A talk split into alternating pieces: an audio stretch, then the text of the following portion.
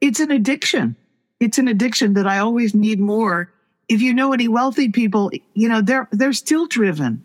You know, multimillionaires are still driven because it's never enough. It's, it's, it's an addiction. Some of the happiest people I've met are the poorest people. They've got love. They've got community. They have music. They have joy. And some of the most generous people. Money is only important if it brings, insofar as it brings you happiness. And happiness is always experiential and it's never material. So even when happiness comes originally from a material thing, it's never really satisfying unless it's shared. And then it becomes relational again. Like it or not, you, me, and everyone else, we all have a relationship with money. And for the most part, it's a complicated one. My name's Sean Maslick. Welcome to the Most Hated F Word podcast. As a certified financial planner, I want to take you on a journey as we throw out the technical finance books and shift our focus towards our minds, our money, and what matters most. If you're looking to improve your relationship with money and build true wealth, you're in the right spot. Finances does not need to be the most hated F word. Welcome back to the Most Hated F Word podcast. This week we have two, yes, two guests, BJ Gallagher and Franz Metcalf. Before we get into this episode, I would like to ask you a favor. If you can kindly head over to Apple Podcast and leave a review. Please head over there, leave a review. I really appreciate it because it helps get wonderful guests like Franz and BJ. This was a fantastic conversation. I first heard about BJ and Franz as I came across their book, Being Buddha at Work 101 Ancient Truths on Change, Stress, Money, and Success. The book was fascinating. I really encourage you to reach out, get a copy of their book, as it offers so many pieces of wisdom from the Buddha, his life, and his teachings. You can hear during the episode the chemistry or the bond that BJ and Franz both have. They're really great at sharing the story and bringing it to life, and they do that on this episode today. BJ is an author of over 30 books. Yes, that's correct, 30 books. So she's a prolific author, consultant, a popular speaker, and whether her audience is corporate executives, working women, job seekers, her message is the power of positive doing. Franz is also a fascinating individual. He's a founding member of the Forge Institute for Spirituality and Social Change and the author of five books, including What Would Buddha Do? A bestseller published in over a dozen languages. Franz continues to inquire into Buddhism and psychology, both from an academic and personal perspective. His journey is just starting, as he would say. And during this episode, we talk about why Zen Buddhism gained interest in the Western world, how we can use lessons from Buddha on taming our internal desires, understanding when is enough enough, especially around money, finding internal peace within ourselves, again, especially with money, and learning to dance with detachment and attachment, and so many more fascinating conversations. It was a pleasure to talk to BJ and Franz. I encourage you to look at their websites, get a copy of their books, as I'm certain you will enjoy it. And I hope you enjoy this fascinating conversation with BJ Gallagher and Franz Metcalf.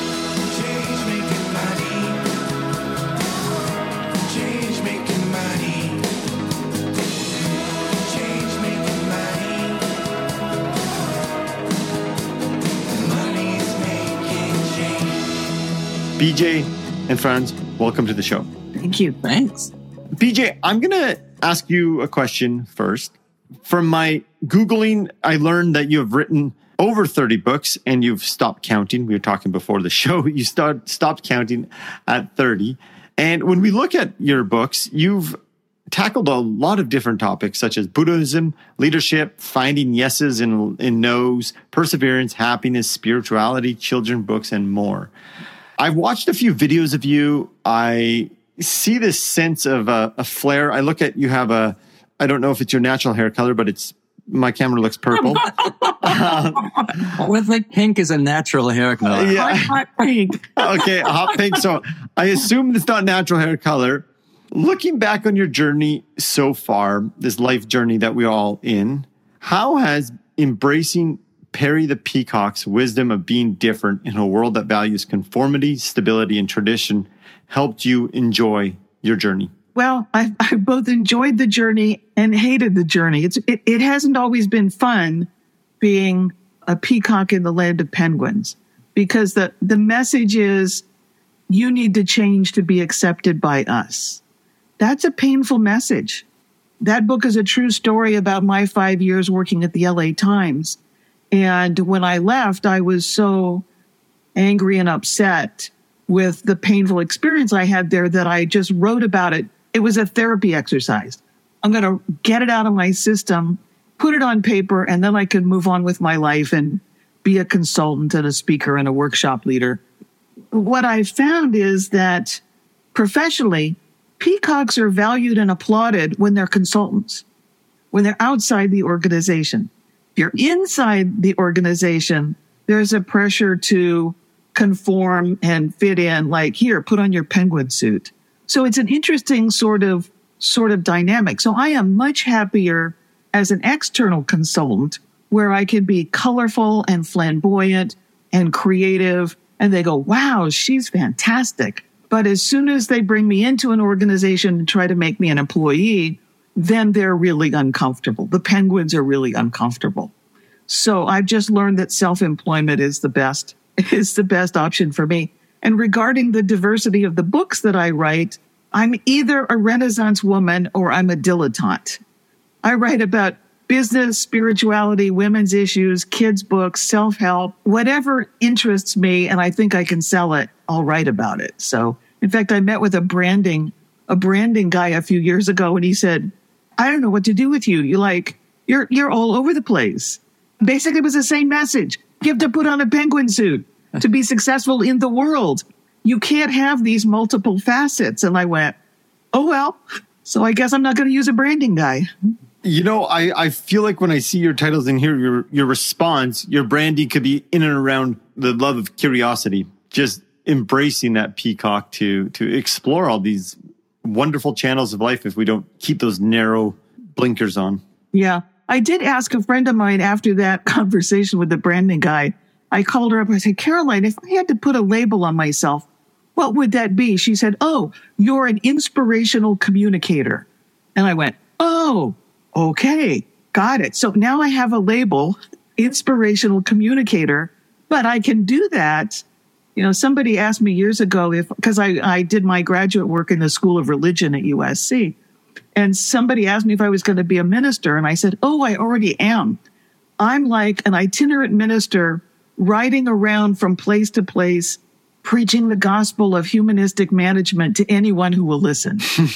so I minister to people in the workplace where there's a lot of pain, a lot of suffering.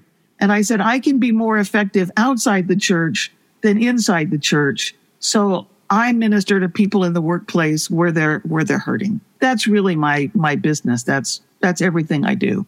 I borrowed my mission statement from Mother Teresa, who said, I'm a pencil in the hand of God. And so my mission statement is I'm a laptop in the hands of God.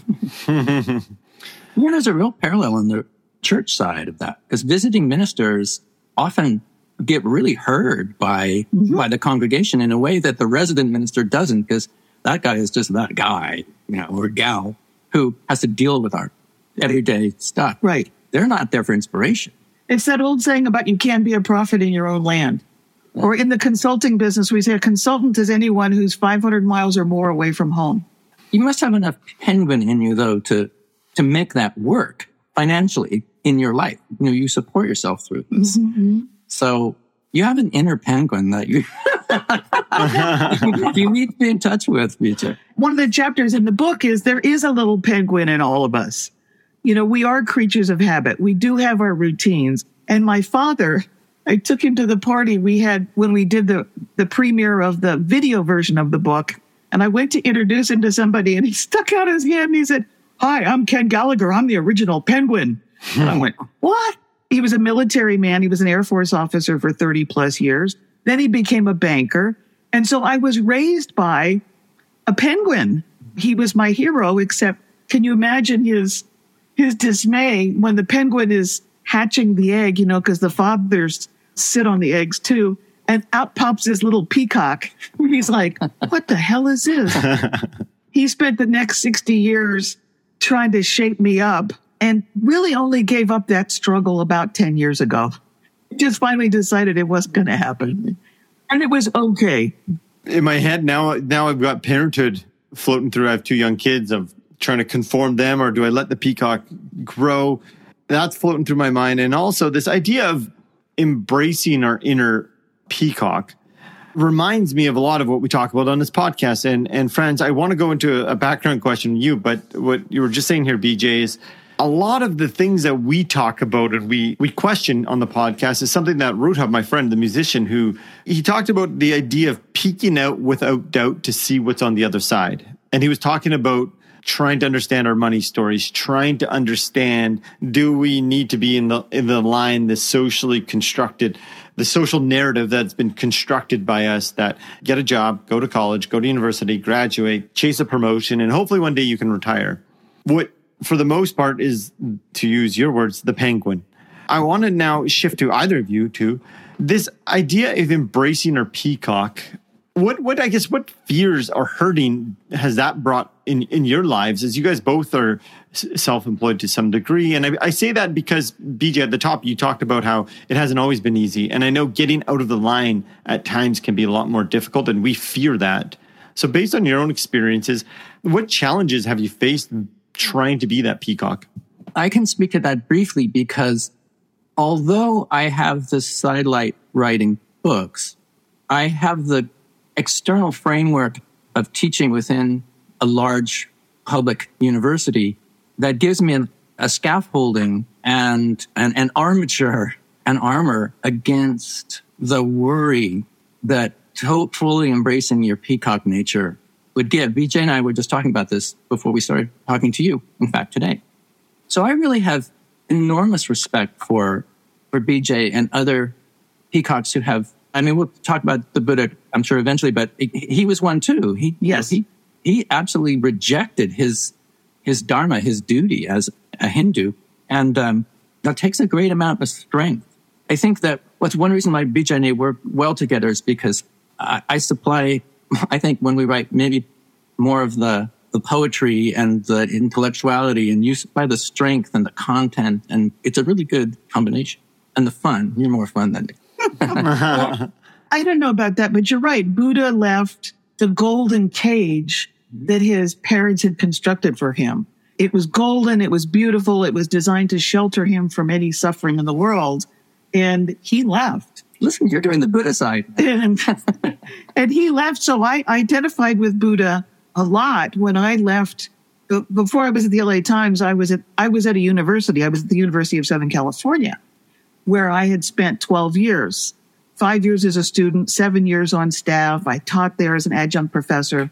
And I remember when I left, I was terrified because I had that cultural myth in my head that those who can't do teach. And I thought, what if that's true? What if I can't, man, I was in my 30s at the time. Like, what if I leave the ivory tower and I fall on my face? like I didn't know. I just didn't know. And I thought, well, I have to, I have to try my wings. And if I fall on my face, I fall on my face. I'll go get another sheltered job. And I didn't. Once I got out, it was like, whew, why didn't I leave sooner? I had the same feeling when I left my marriage. It was like, whoa.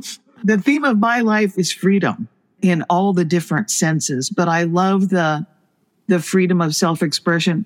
When it comes to, I'm going to circle back to the bit about being a parent because I'm also a parent and Franz and I were just talking about his daughters leaving home. I was the great student. My son's father was a great athlete. So I thought our son would be this wonderful scholar. His father thought he would be this jock. And you know what we got? A musician. A musician. And we're both like, what the hell happened to this egg? where did this come from? And that was a totally different path that neither his father nor I had any experience with. Like, we didn't know how to coach him. He was a musician from the time he was eight years old. And the difference is his father's a penguin and I'm a peacock. So his father is saying, well, you should learn some computer skills so you'll have a backup.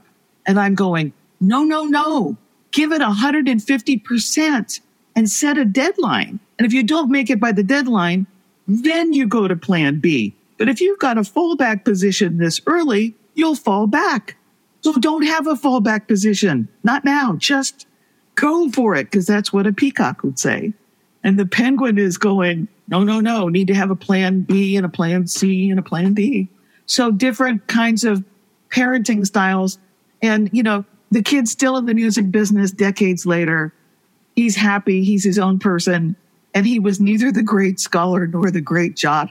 He's a, a pale musician who doesn't come out in the daylight. oh, I guess it, it, it, it reminds me of letting go of our, our desired outcomes we might have of many things. I'm certainly experiencing that as a parent right now, since my daughter is not going to the college that I wanted her to go to, or in fact, neither of the top two.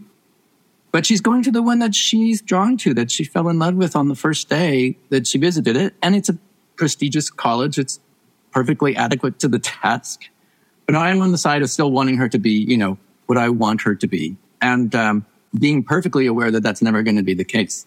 So that dance we do between attachment and detachment and non-attachment is, I, I think that's something that n- never goes away. The child goes away, but they come back. They do. They do. Mine came back several times. Right. I keep telling myself that's going to happen. I'm hoping my child turns out to be a total slacker and moves back home after college. I'm really looking forward to that. Using the bird metaphor again, you know, they leave the nest and sometimes they fall and they need to come back to the nest for a little while, put their feathers back together, and then they launch off again. And, and what we teach them about money, you know, about vocation and money what are the messages we're giving our children about the value of money? And years ago, I read that book, Rich Dad, Poor Dad by uh, Robert Kiyosaki. And the poor dad was the penguin going, get a job, work hard, work for money, blah, blah, blah. The rich dad says, no, no, make money work for you. And that if you work for money, you'll never get rich. If you make money work for you, that's, that's the way you'll get rich. And so teaching our our children about the, the role money plays in their lives and the limitations of money for happiness. Because one of the, the myths that almost all Americans buy, and maybe it's all around the world, is more money is the answer to my unhappiness. More money will solve all my problems. And Buddha pointed out in many different ways that that's a lie. That's a myth. That's a lie that we tell ourselves because we're confused about what the real source of happiness is. Yeah.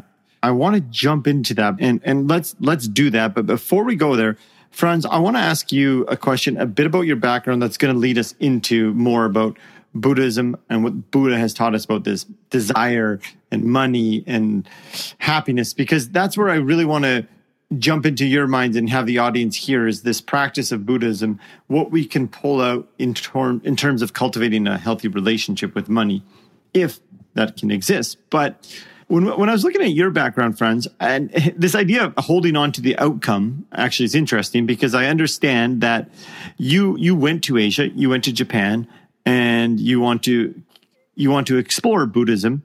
You had a certain, I believe, if the internet is correct, idea of what you were almost going for. But then on your ride home, you had the a realization that Asia Buddhist wasn't right for you, yet you still were interested in the concept of Buddhism. And then you wrote your dissertation on why do Americans practice Zen Buddhism. So maybe fill us in on that experience. And for those of us listening, let's start from what is Zen Buddhism and how did that desired outcome change for you when you started coming home on that plane?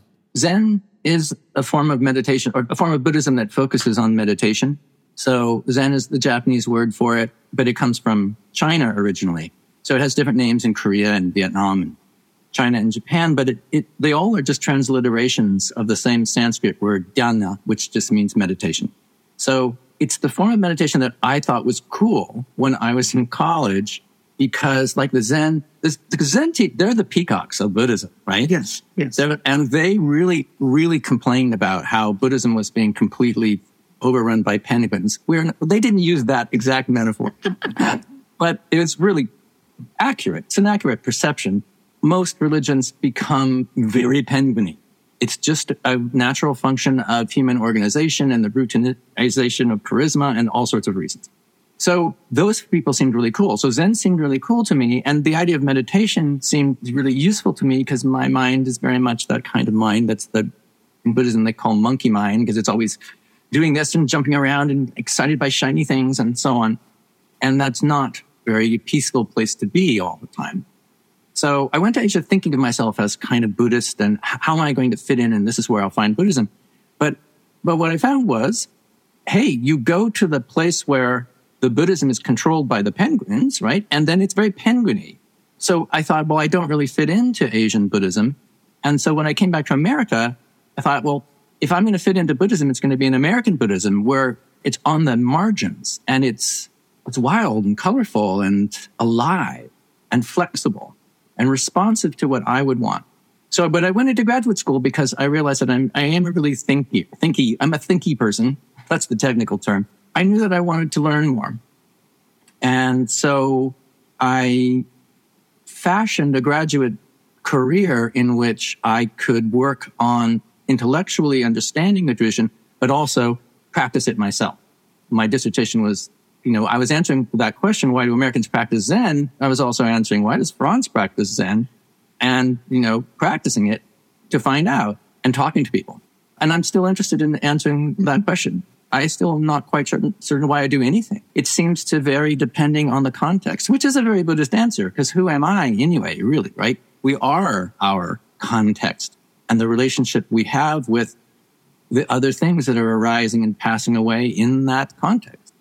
So I'm still doing that ever since.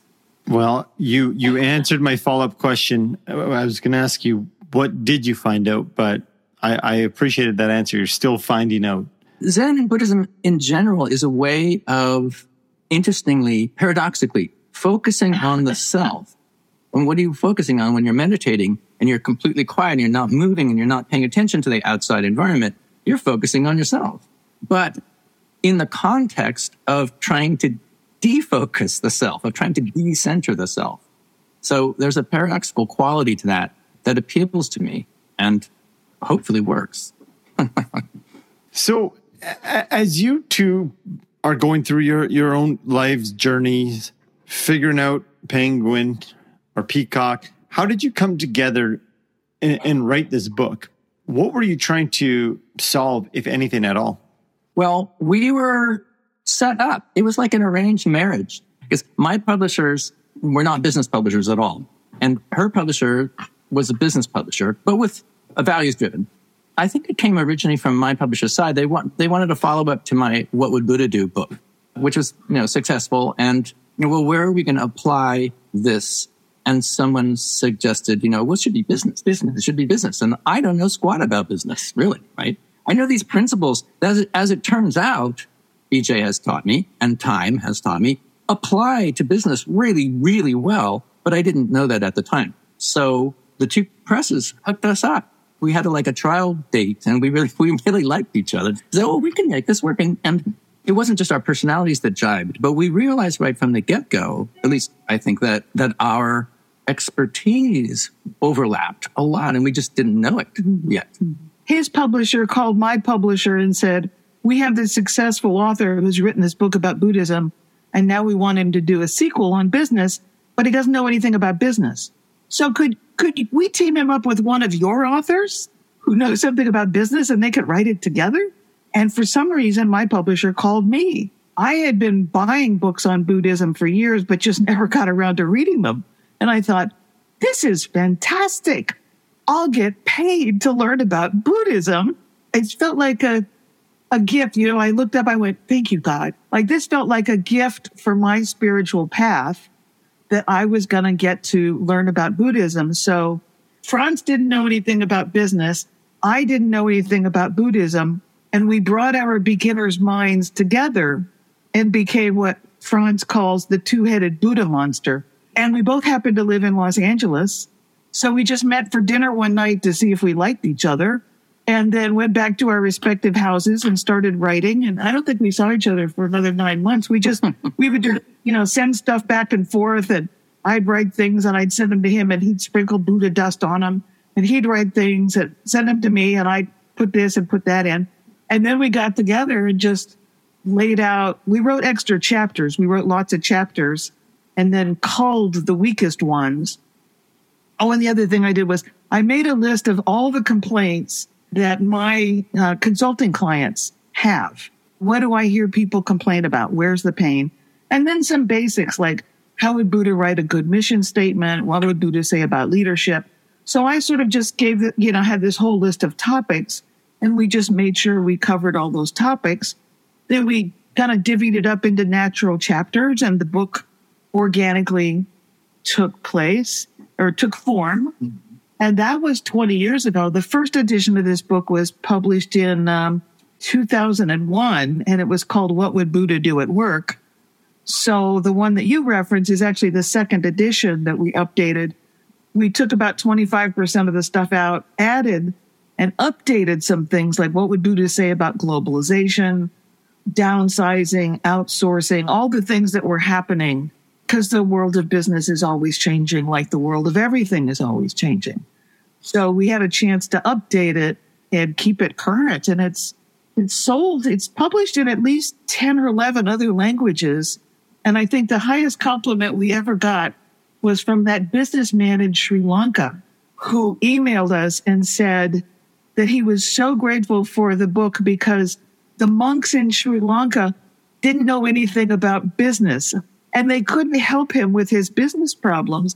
And he was so grateful that we took Buddha's teachings and applied them to business problems. And I thought that was probably the highest compliment we're going to get from a real life Buddhist businessman in a Buddhist country. And it was great. So, other than you managing to get the Dalai Lama to agree to look forward, that was pretty cool. Yeah, that that was the high point of my literary career was landing the Dalai yeah. Lama. Was that through an, an email?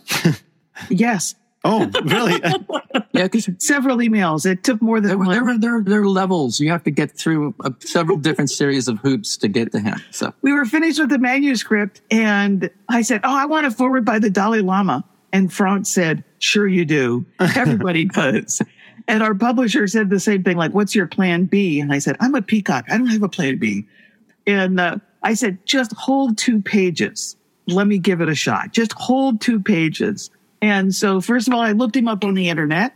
He's easy to find. His address and phone number, everything's on the internet. So I sent him an email and uh, sent him a packet with some books and, you know, the manuscript and everything. Silence. Okay. So email didn't work. And then I remembered my son had spent the, a few years studying with a Tibetan Lama. So I emailed him. I said, Tulku, I want to get a foreword from the Dalai Lama. Can you help me? And he goes, Oh, sure. My cousin works at this foundation down the street from the Dalai Lama's offices. So contact my cousin. He'll tell you, they just do whatever he says to do. And so I did. And the cousin shepherded this along. And the next thing you know, in the mail, in registered mail, shows this beautiful document on the Dalai Lama's letterhead with a signature and everything, which I promptly framed. My son laughed at me. He said, you know, mom, it's just a, it's just a piece of paper. The Dalai Lama would laugh at you. You're making this big deal about it. It's just a piece of paper. That's not very Buddhist of you. this attachment I had to this piece of paper. So it was a great adventure and Franz was happy and our publisher was happy and I was happy and yeah. What you said earlier about not having a fallback position, about, you know, committing completely to the first opportunity and then well, something else will evolve if that doesn't happen. If you're already compromising before you've even begun, not only does that suggest that you're, you're not going to be externally successful, but it also suggests that you've created an internal environment where you've already failed. Where you don't have confidence in yourself. Yeah. And the, the key is it was a really good spiritual exercise to hold my request lightly, to ask, but to not cling, not grasp, not like, I have to have this. It was like, we wrote a really good book and it's good with or without the Dalai Lama. It's fine. So if we get the Dalai Lama, fantastic. If we don't get the Dalai Lama, the book is still really great. And I kept telling myself, well, the Dalai Lama agrees with everything we wrote we're on the same team. We're out there to help people eliminate suffering in their lives. Why wouldn't he say yes? We're preaching the same gospel here. And so, of course, he's going to say yes. But I had to hold it with my hands open. He has other things he, he's doing. Yeah. Really?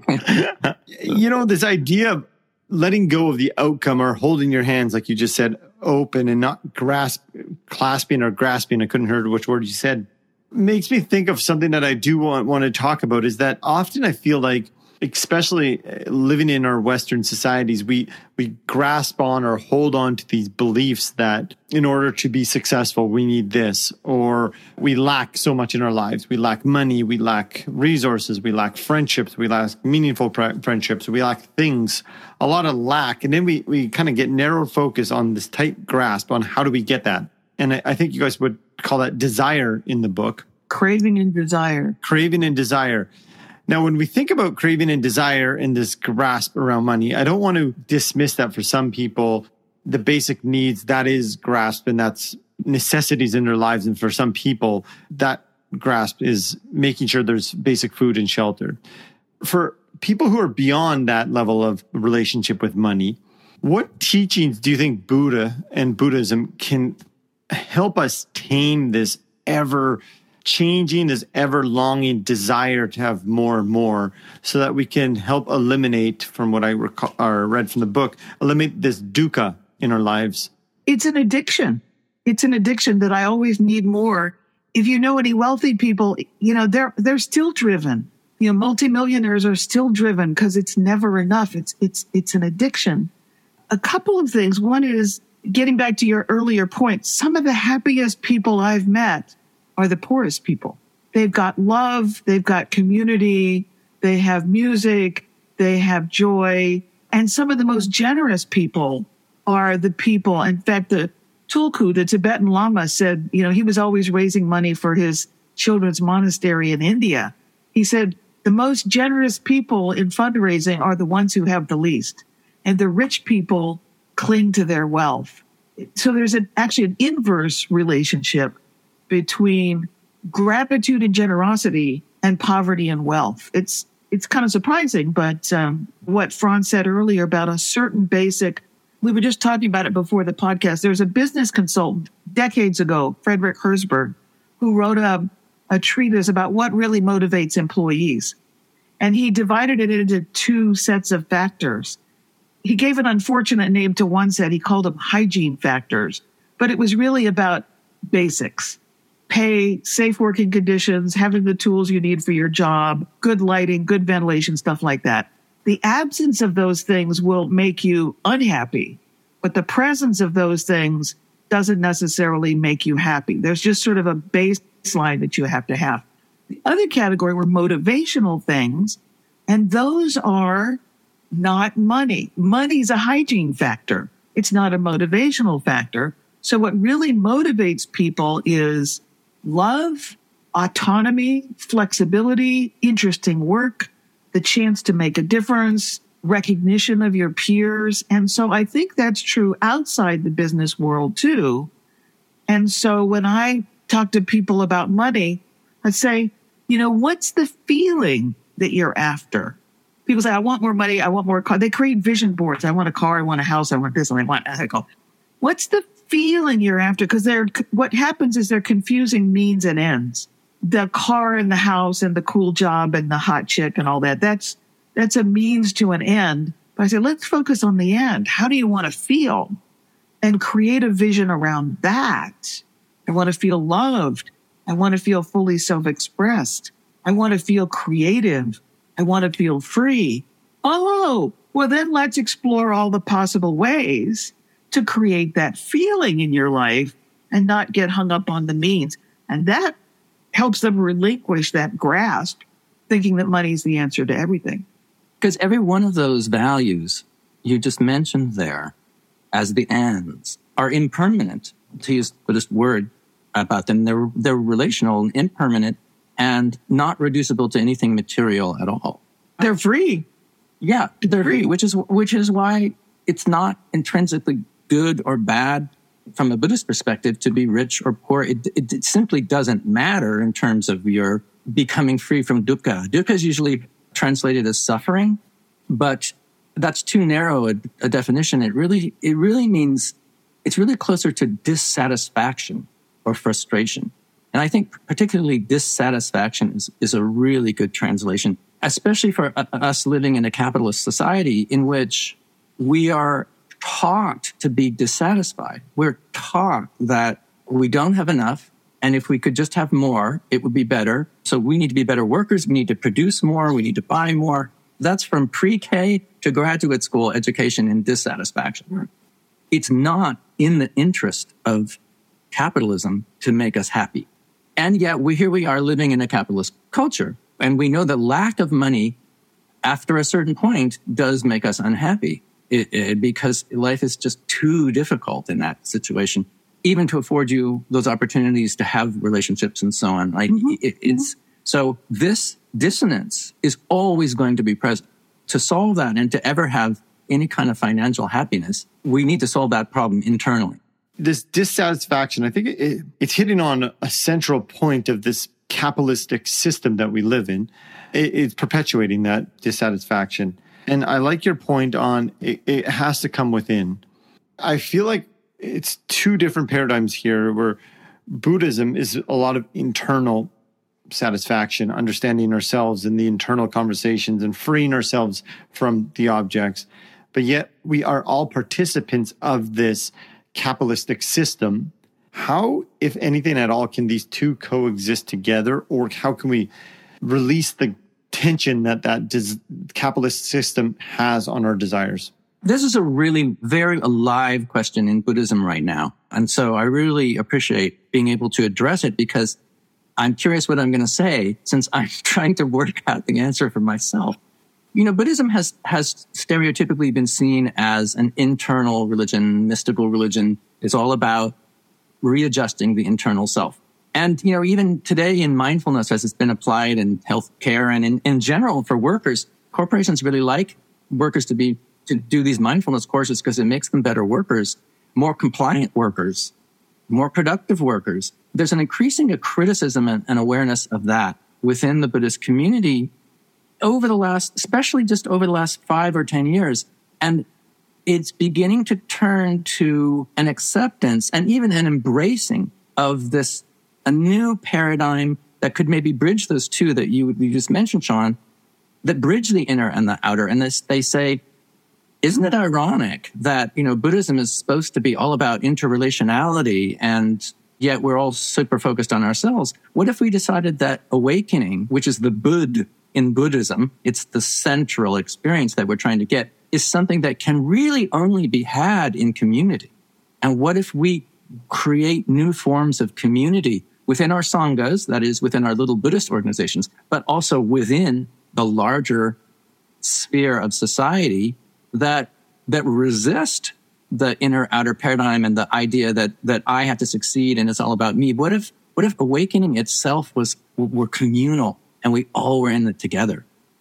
When you think of it that way, you begin to think of creating structures that challenge me thinking and also challenge capitalism itself not just not to do away with it, since no other financial system has been any better than capitalism there, and to be worse. So it's what we've got to work with. But I find this really exciting. Going beyond this focus on me also tends to deprivilege the loudest voices in the room, which are usually like old white men like me. And it's really good to, to take a step back. So if I can't find the perfect way to do this or the answer to this, fine some young person of color is probably going to have a lot more insight into this than me. And I should be listening to them and try to help them be an ally in that process. So Buddhism has become a place in which we can really, I think, work on society, not just ourselves. Christian teachings would echo that. There's a phrase in the Bible that says the kingdom of God is within you. But if you go look at the original Aramaic in which it's written, there are many scholars who say it was mistranslated. What it really says is the kingdom of God is among you. The kingdom of God is in community. Wherever two or more are gathered, God is there.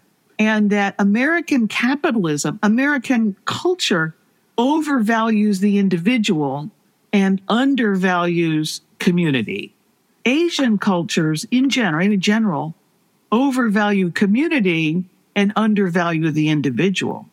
There are some European countries which seem to have uh, democratic socialism seems to have a better balance. Germany, Denmark, places like that. They know how to do community and they value it.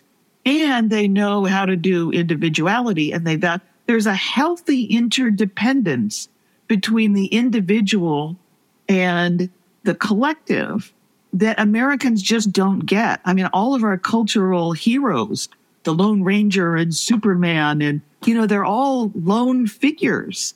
And that we have this and this emphasis on me and my rights and my pursuit of happiness and a, almost a total disregard for community and collective to our detriment because we are social creatures. We are social beings who thrive in community. There's an old saying that if you, if you want to travel fast, travel alone. If you want to travel far, travel together. And American capitalism totally misses that whole, that whole thing. So until they come to some balance, the pendulum is individualism in America. It's collectivism in Asia. And if we can come in the middle and see the the dance, the balance, the interdependence between the individual and the collective, then we have a world that will work for everyone. Buddhism is not anti money, right? Because it said the successful person, the wise successful person, is surrounded by this cloud of other people. It's like they have, they're wise because they use their money for their children and their, and their community, and they're giving money to these priests and they're giving money to organizations and so on. And so that wise use of money in that sense is, is not just okay. It's actually laudable. It's actually a good thing. But, but you see that person is surrounded by community, levels of community from, from the family to their temple to their society. It's rich and interrelational and really beautiful. It's not coincidental that, that we don't really have that down here in the States, at least. You have your own problems yeah. over the border. But, you know, our country is really scarcely a country at all anymore, if it ever was. It's a collection of tribes, warring tribes, warring tribes. Warring tribes. There's a nice passage in your book that talks about the emptiness of money, but it's more so that I like the, the one quote it talks about the intoxication effects that money has. When we talk about these individual cultures, our individual way of being, that the United States is is feeling and many other countries as well. How do you feel like if someone's listening and they're in this system of being having many desires, unconscious desires for more money influencing them and they're like, "You know what? I want to I want to step back and channel my inner peacock and how can I learn to do this dance that we're talking about?" What would be some ways that we can start doing this dance without being scared by the holiness of the study or the vastness of the study. Or not study way of being i'll use. I do this so i begin in my life and i think i would advise others to try to do this with an acceptance of ourselves as interrelated and as as shunya which is the, the sanskrit term but it means it's usually translated as empty but it really means more etymologically it means swollen it means hollow inside and that sounds maybe negative. I mean, I guess it definitely sounds negative, right? But, but what that, what does that mean? That means that what's inside us is the same as what's outside us. So when we accept that, well, let's put it, let's phrase it another way. When we deny that emptiness, when we think, oh, it's just something that I can fill up, then we try to fill it up. And the classic thing to try to fill that up with is money because money is the ultimate well, it's an empty signifier, but you know, but it, but it, it's an index of all things that we think that we could have. But we can't ever fill that up. It's actually a bottomless pit. and we have to then accept that. We are never going to fill in any monetary way or any material way our need to feel full, right? We can't feel that fullness that we want. So what do we need to do? We need to let go of that desire. And you need to let go of that desire. We need to let go of the idea that we are a separate self at all. And that sounds kind of depressing, but it's really a liberatory experience. When, when we let go of that, then we're free to interact. Then we're free to be with people and all sentient beings and just the beauty of life. It's there for us all the time, offering itself to us every second. And we're only able to accept that gift when we're not trying to do something else, which is focus on filling up me. So it sounds like a negative thing. I've got to accept that I'm not fundamentally real or I'm not, there's no center to me that I can fill up. But it really, when you experience it, is beautiful and positive. I think one of the ways to to do that is to question our stories. There's a wonderful spiritual teacher here in California. I went up to Esalen some years ago to spend a weekend with her. And outside the bookstore was a sign that said, Who would you be without your story?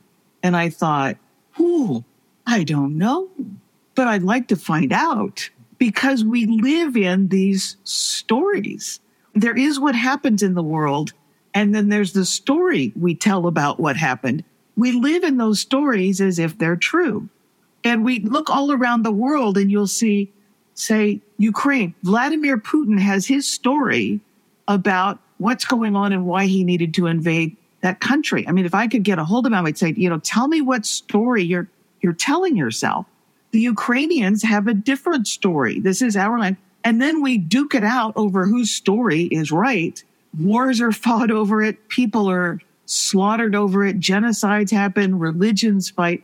We get so attached to our stories. If we could step back from that story and question it gently, lovingly, question our own stories and help each other question theirs, we might find that we have way more in common than we think. That we are, as Buddha said, we are all one. We are just as the the, the fingers and the thumb are all part of the hand. You know, the thumb doesn't say, I come first. I'm an individual. Screw you guys. He's interconnected with the other four fingers. And there we are. I'm putting in my scholar hat now for a 2nd mm-hmm. I would only just revise that in one way, which is that the Buddha didn't say that we're one, but rather that we're not two. That may sound like a distinction without a difference, but to me, that's really important because it emphasizes not some kind of fundamental unity, which Buddhism fundamentally denies. So, but I, I, won't get into that whole philosophy and the difference between Hinduism and Buddhism. We're getting into the weeds here. Yeah, but I'm, pull, I'm, pulling this out. I'm pulling this out. Yeah. But again, relationality. Yeah. We're not two in the sense that we're not separate.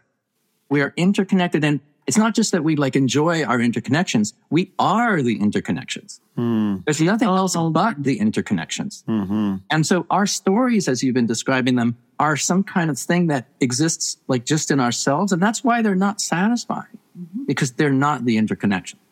They're empty. It makes me think like we talk a lot about money stories on our podcast and blended narrative psychology. And you know this capitalism this d- desire and I, I agree i just i want i agree like financial systems haven't been very successful and capitalism to some degree has elements that work but many elements that are causing a lot of pain and suffering but if we have this emptiness of money and capitalism is the pursuit of money basically like like turn a profit but there's this hollowness to use your word this emptiness of money that really promotes individualism. And the teaching that we're just talking right now is we aren't separate. It just seems doomed to fail. And, and we see this happening. The more we try to separate, the more dissatisfied we are. So we should all pack up and move to Denmark. Uh, oh, yeah. Well, actually, I, I interesting. I, I, I had a, Dr. Robert Biswas Diener, he studied individuals in Denmark and the United States. He's American and about their happiness and money levels. And it was fascinating. Basically, in Denmark, there's very little variance between happiness levels. In the US, it's very large, disproportionate. But when, when we look at this idea of this hollowness and emptiness of money, and the stories we tell ourselves, like, I need to get more money, I need to get more money, or uh, I'll be happy when. How could the, the you mentioned earlier, Franz, impermanence do you think acceptance, to use a word you've been saying quite a bit here, the acceptance of life, the impermanence of life can help us maybe move a little bit more towards this collectiveness, towards this, I guess, taming this desire to acquire more and more? Yeah, because I was just listening to, you know, one of your previous guests earlier today talking about money is only important if it brings, insofar as it brings you happiness. And happiness is always experiential and it's never material. So even when happiness comes originally from a material thing, it's never really satisfying unless it's shared and then it becomes relational again. When we let go of this desire to always have more, we're able to experience the experiences that we have right now. And so you can think about having other things and it's still fine to work toward goals, but not at the cost of not enjoying where you are right now. So that's why I think that, that the idea of impermanence helps because impermanence means that you're not going to be able to hold on to anything anyway in the future. So all you have is what is right now. So, so you can savor that. And, and the, so the work then is to learn how to savor it more. That can be hard. You know, it's hard if you're at the bottom of the, of the ladder when what you have to savor is meager, but it's also hard at the top of the ladder if you've trained yourself to always be unhappy and tell a, and tell a negative story. Look at the ex president of the United States. I mean, like at the peak of his power, he was still so unhappy. His story that he was telling himself was like that he was powerless. It's crazy. President of the United States. And well, he's right. He was the victim. He's the victim of his own yeah. created story. Absolutely. He lived in his stories as if they were true. And I would just piggyback on what Franz said that I, I don't, or maybe I would add a little different element that I make it more practical. Okay. That gratitude is the antidote. That gratitude and retraining our monkey minds. I don't think we're taught to want more. It's in our minds that the human mind is a mismatch detector. It will always notice what's wrong before it notices what's right, which is, if you think about our caveman days, that was biologically functional. If you walk into your cave and something's amiss, it's like, oh, danger. So our, our brains have evolved to look for what's wrong, what's missing. Like 10 things can be right, but the 11th one is wrong. And where does the mind go? Boom, laser focus. What's missing? So our mind is, has a negative default position that we're thrown to unless we reprogram the mind and retrain it. And that's where gratitude comes in. And some of my workshops, I, I, I teach people, you know, when you're out walking your dog, look for three things that you're grateful for. When you're driving to work, look for three things you're grateful for because the, you know, the science of neuroplasticity tells us that those grooves in our minds, we can carve new grooves.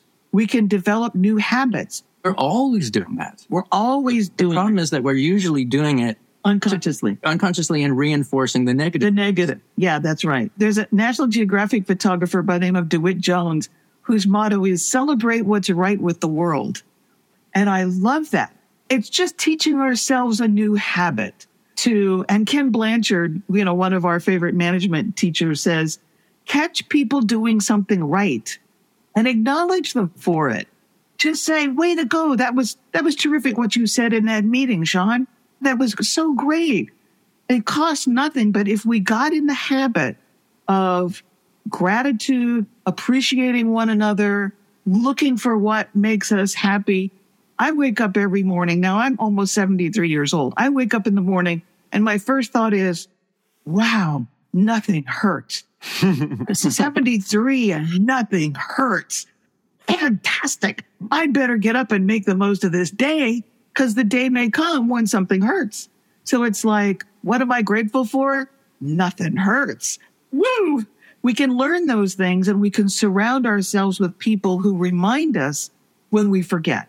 That last statement, surround ourselves with people that can remind us because there was one the story from the Theravada Buddhist canon about the, the Buddha was talking to Uh, one of his his assistant Ananda, I think it was, and made a comment that he saw they saw some some some other bhikkhus, some some Buddhist ascetics that were getting along and they were talking to each other and it all looked really good and they were seemed like they were making spiritual spiritual progress. And Ananda says to the Buddha, you know, teacher, I think maybe surrounding yourselves with a good community is half the spiritual life.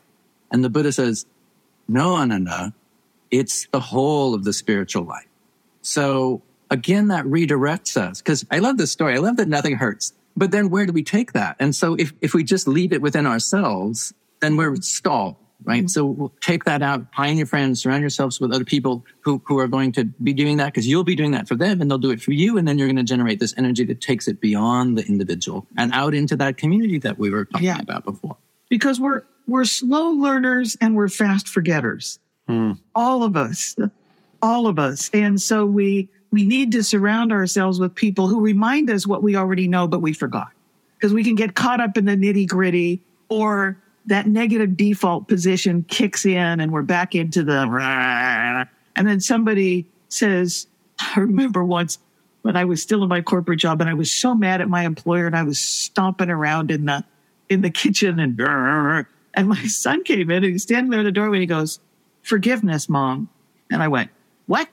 And he said, Forgiveness. It's all about forgiveness. And I went, Oh, you know, like he's this wise old Buddha born into this young body who occasionally throws pearls of wisdom in front of his mother. and it's like, and he's right. He's always right. You know, that the children are come into that, they're closer to the spiritual world. They're closer to the other realm because they just recently left it.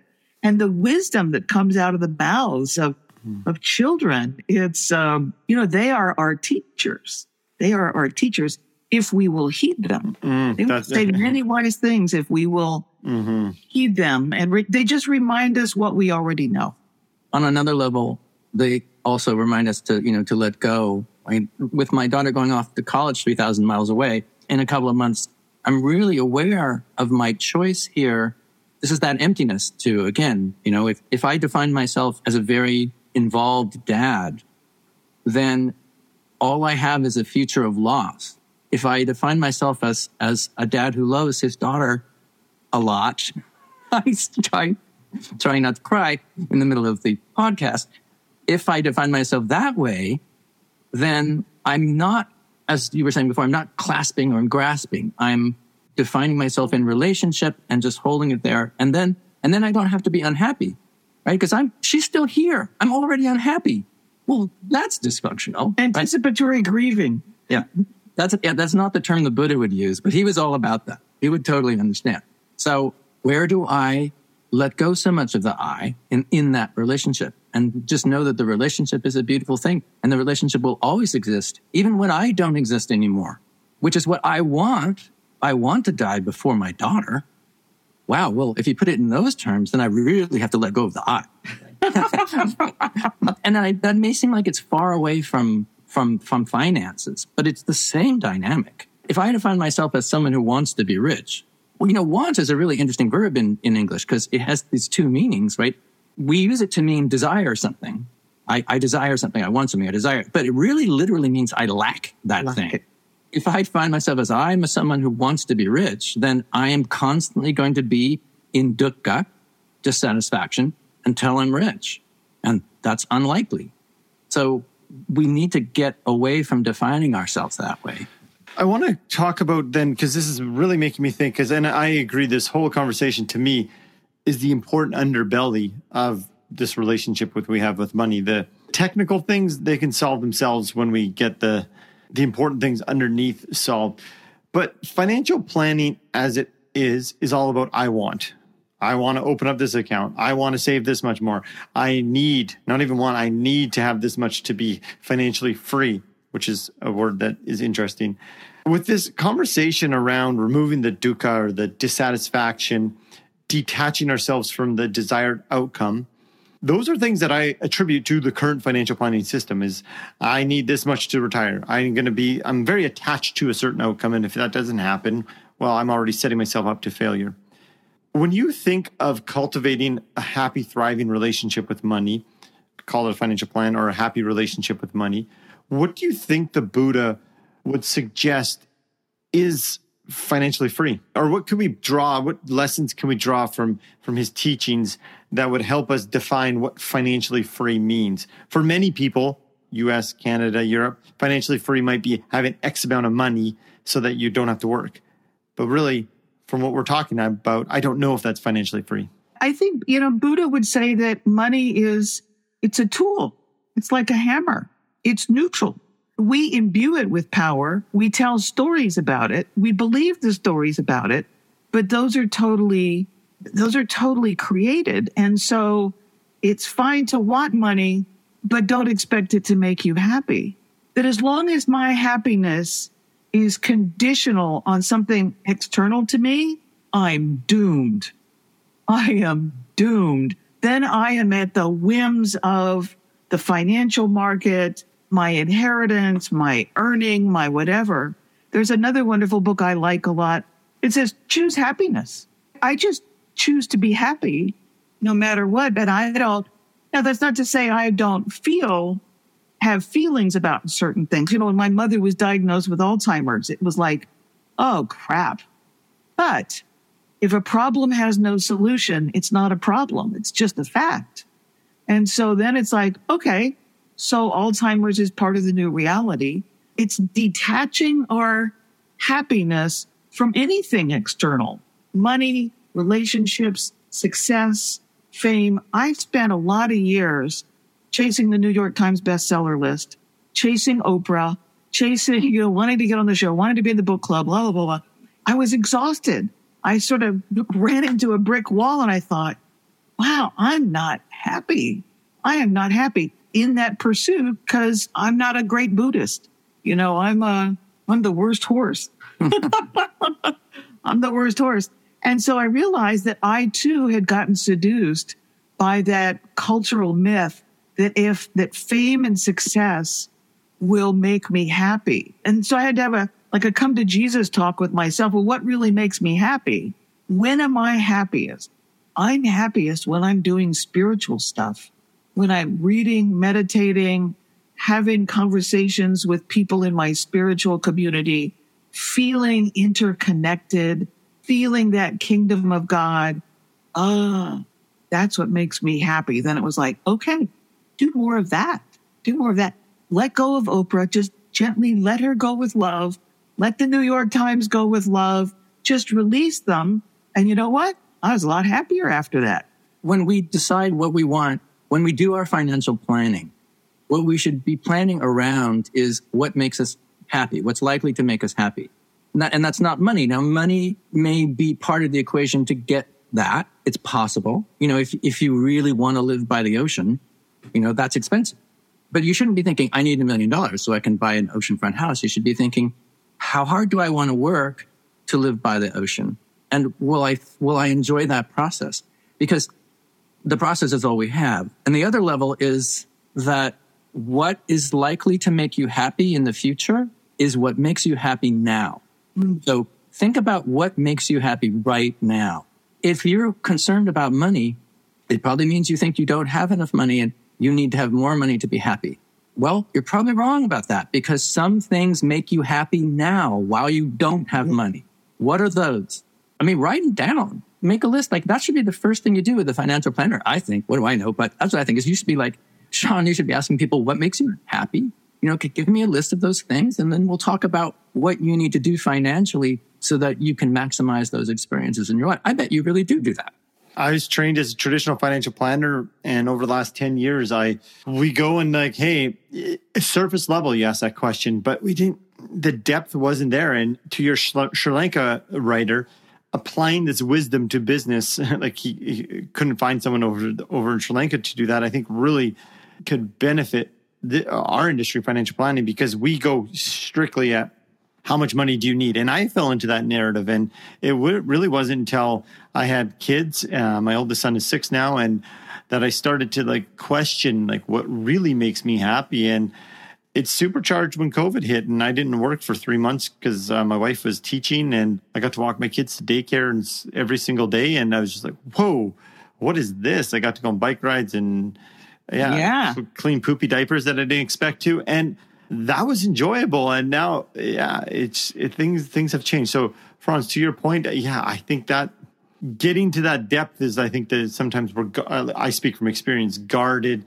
That these stories are so strong, and it it took me going to talk to my inner critic of why did I attach so much control to money. And anyhow, so I I agree. Our industry needs needs your book.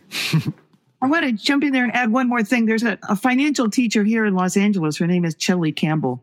And one of the things she, she, she's financial stress reduction classes and she's written several books. And one of the, her teachings is find other ways to get what you want. You know, there isn't just one way, like I have to buy it or I have to own it. And I'll just give you a quick example from her life that she had, she'd gotten a divorce. She was belly up. Her chief, she was, had a bookkeeping business and her chief client left and she was going to lose her house. So there she was, homeless, divorced, and her business was in the toilet. She liked to play poker and she was playing some poker with some friends one night and they were saying, well, you know, what are you going to do? Where are you going to live? She said, well, I don't know. I haven't figured that out yet. And somebody said, why don't you go live with Shelly? She's got this big house over in Brentwood and she's recently divorced and it's a big four bedroom house and she's there all by herself. And she, and Shelly said, yeah, come live with me. That's a good idea. Well, 20 years later, she's still there. And so she, she lives in Brentwood in a multi-million dollar house. She gets two bedrooms, one for her office and one for sleeping. She would teach her workshops in the living room of this house. She goes to, you know, the same restaurants that, that Maria Shriver and Arnold Schwarzenegger and all those people go to. So she's in a hoity toity neighborhood, beautiful ocean breezes, big, beautiful house, and she rents.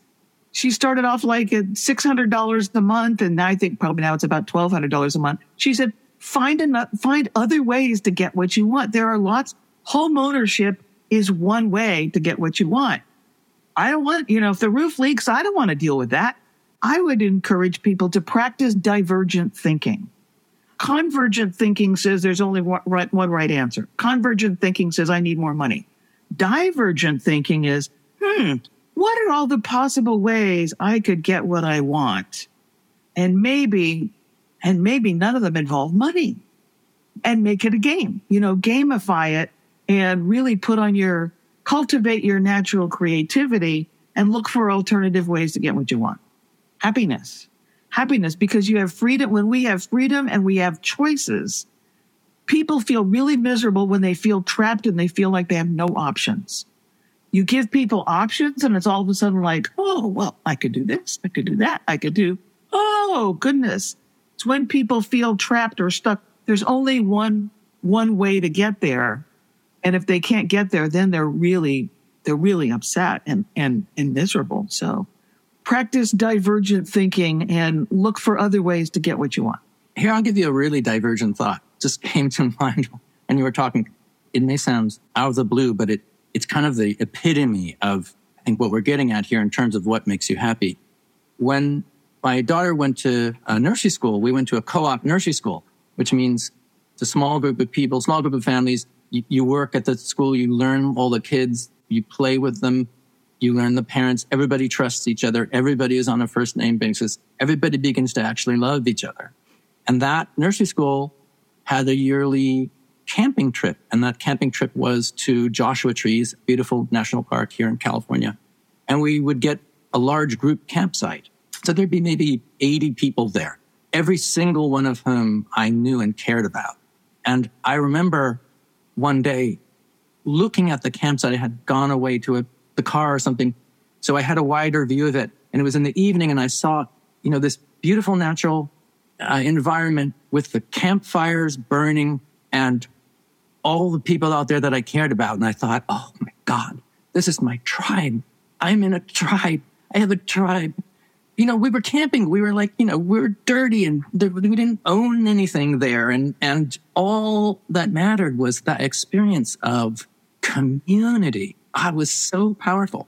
I was thinking about it because the, the best views of the ocean, if you want ocean view, oceanfront views, the best oceanfront views are usually in a park. Mm-hmm. You can't get on it, but you can go there. Mm-hmm. It's mm-hmm. cheap. So anyway, that's kind of the, the ultimate value. Now, now I'm back in the city and so on. And I do own a house or, you know, a percentage of a house. I, I like my house. I understand that it's important when you have kids. It's really good to have an equity in a home that you can be transferring to them to give them more possibilities, but it's not to give them the home. It's to give them the possibilities. Even if that means going to college across the United States. You're the one that made terrible choices like that. the ocean thing, uh, Franz, when you mentioned that, I, I started thinking about like what is the feeling that you want from that ocean view house? Maybe it's not even actually the ocean house. What are you like even running from? And then when you brought up the, you know park could be the best view, I thought, yeah, that's a great a great example that maybe we don't need that house because I believe it was a quote from Buddha or your guys' quote in the book how he said the best things in life are free. Best things in life aren't things. Aren't things? Sorry, aren't things. Yeah, just it made me really think about yeah my relationship with money when I read that years ago when I was looking for to buy my house in Los Angeles. A girlfriend said to me, "You know, BJ, you never take vacations." So you should buy a house that feels like you're on vacation. And I did. It just feels it's it's up on top of a hill. It's a 1953 stucco box on top of a hill with a killer view of the city, a little slice of ocean, Griffith Park, beautiful trees.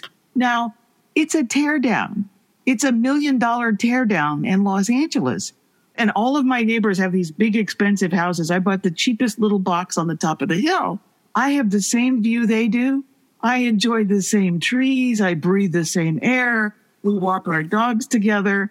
I have a million dollar teardown. They have two and three million dollar mansions. It doesn't affect the view. It doesn't change the trees. It doesn't, and it still feels like I'm on vacation. Now, I could focus on, oh God, the bathroom needs remodeling or oh, you know, I need to fix the deck or I need to do that. But I just don't focus on that stuff. I, I just say, welcome to my million dollar teardown. Isn't the view amazing? I feel like I'm on vacation. That's great. I just met you, but I feel like you describing that you have a home that feels like a vacation makes sense. I think that's what you seem like. You seem like that that would be uh, something that you would have. You seem like you really embrace this life. I'm an Air Force kid, so I don't want to travel anymore. I did tons of that for 20 years. So I, you know, it's like I'm a homebody and I want my home to feel like I'm on vacation. So when I look at other vacation spots, I think I already have that. I have the view, I have the breeze, I have the trees, I have lovely people. Like, no, nope, don't need to get on a plane. I got it right here. It's okay. You can see why I wanted to write a book with BJ as soon as I had the opportunity. Yeah, and and I see the chemistry in sense of, in the sense of Franz. You can tell the the depth and the the level of knowledge you have in Buddhism and the study of it, and BJ, of course, yourself.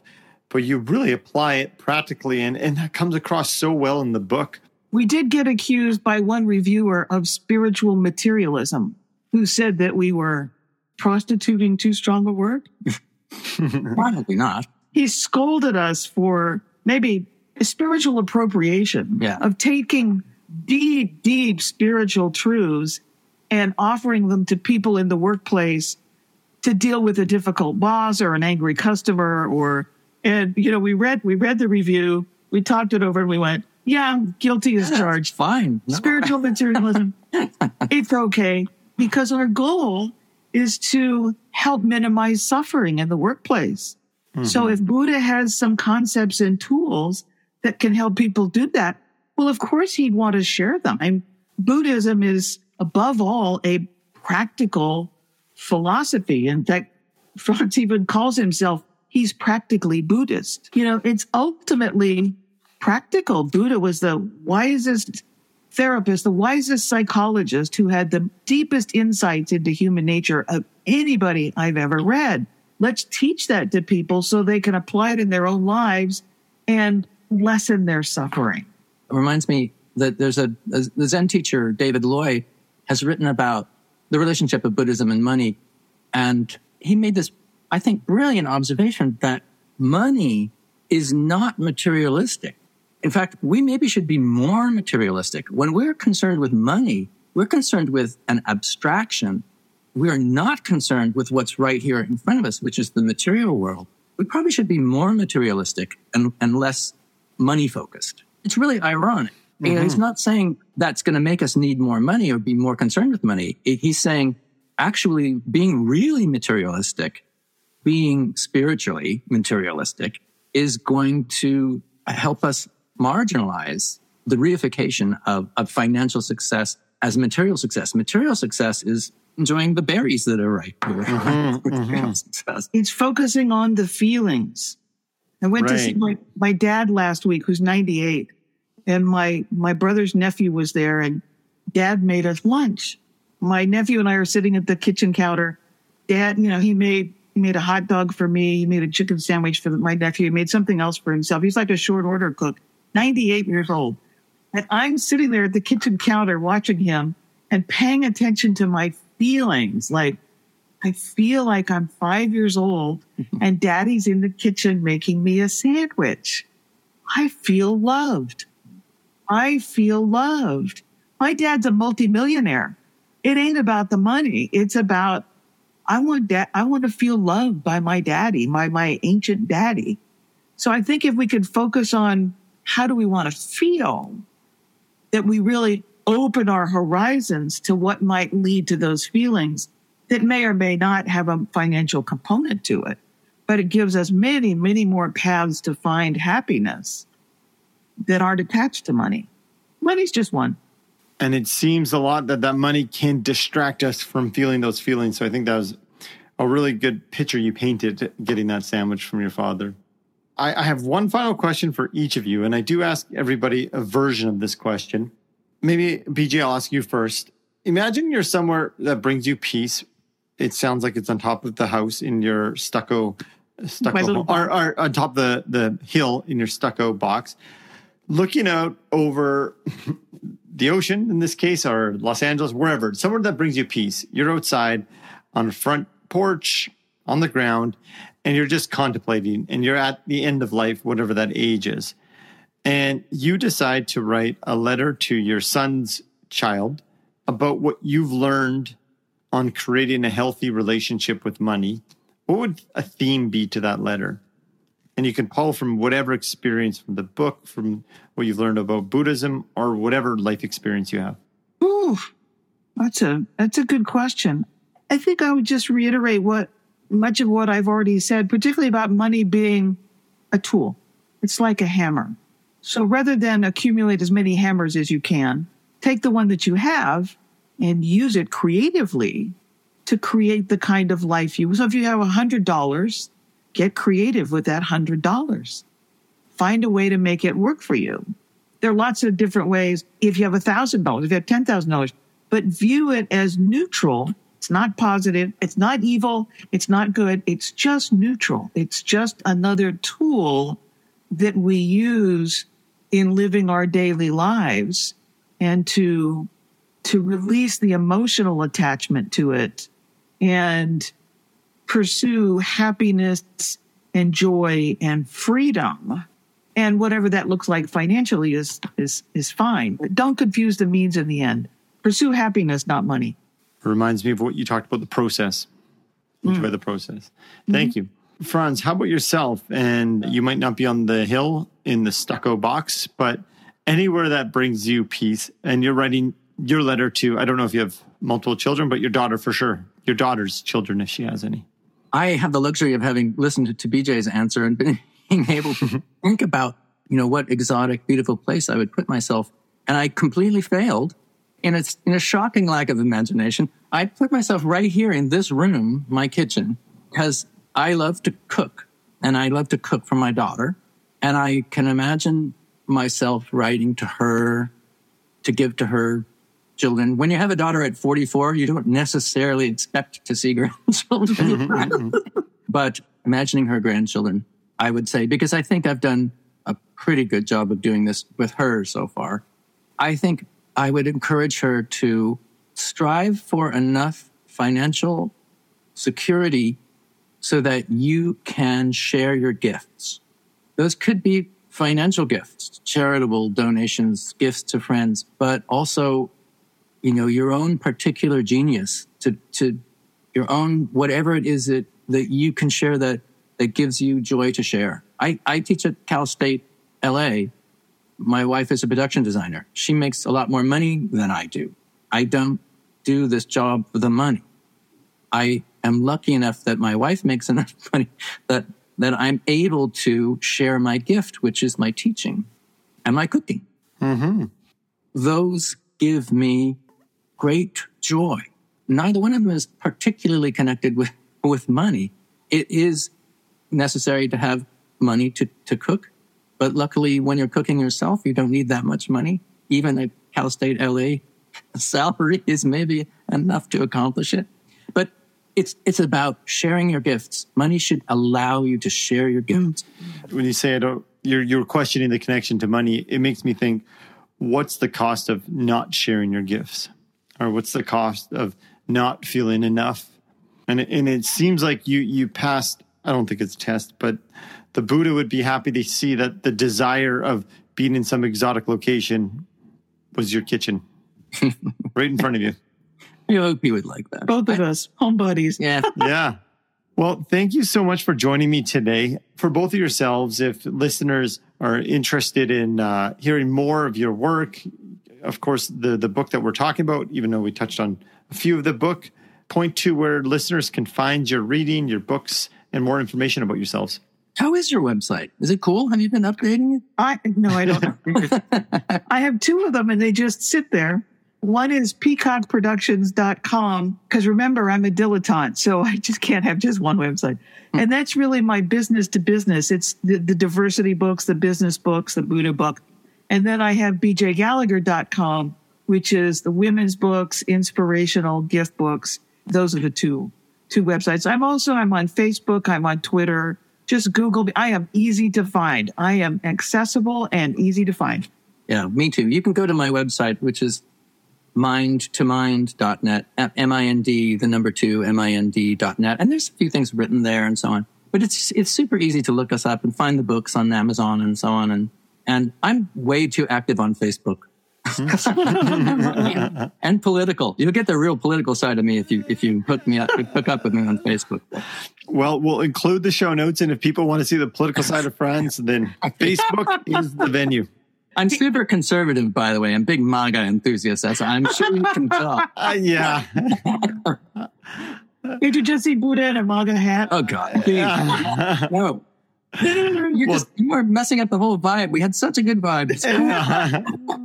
I, I, I appreciate watching you two together. I think the, the chemistry, as I mentioned earlier, certainly comes through the book and it did on today's show. So thank you so much for joining me. Without a top, my wealth is measured in how I spend my time. But now I write freedom story with every breath inhaled. Money is not the boat of life, it's just a wind in the sail.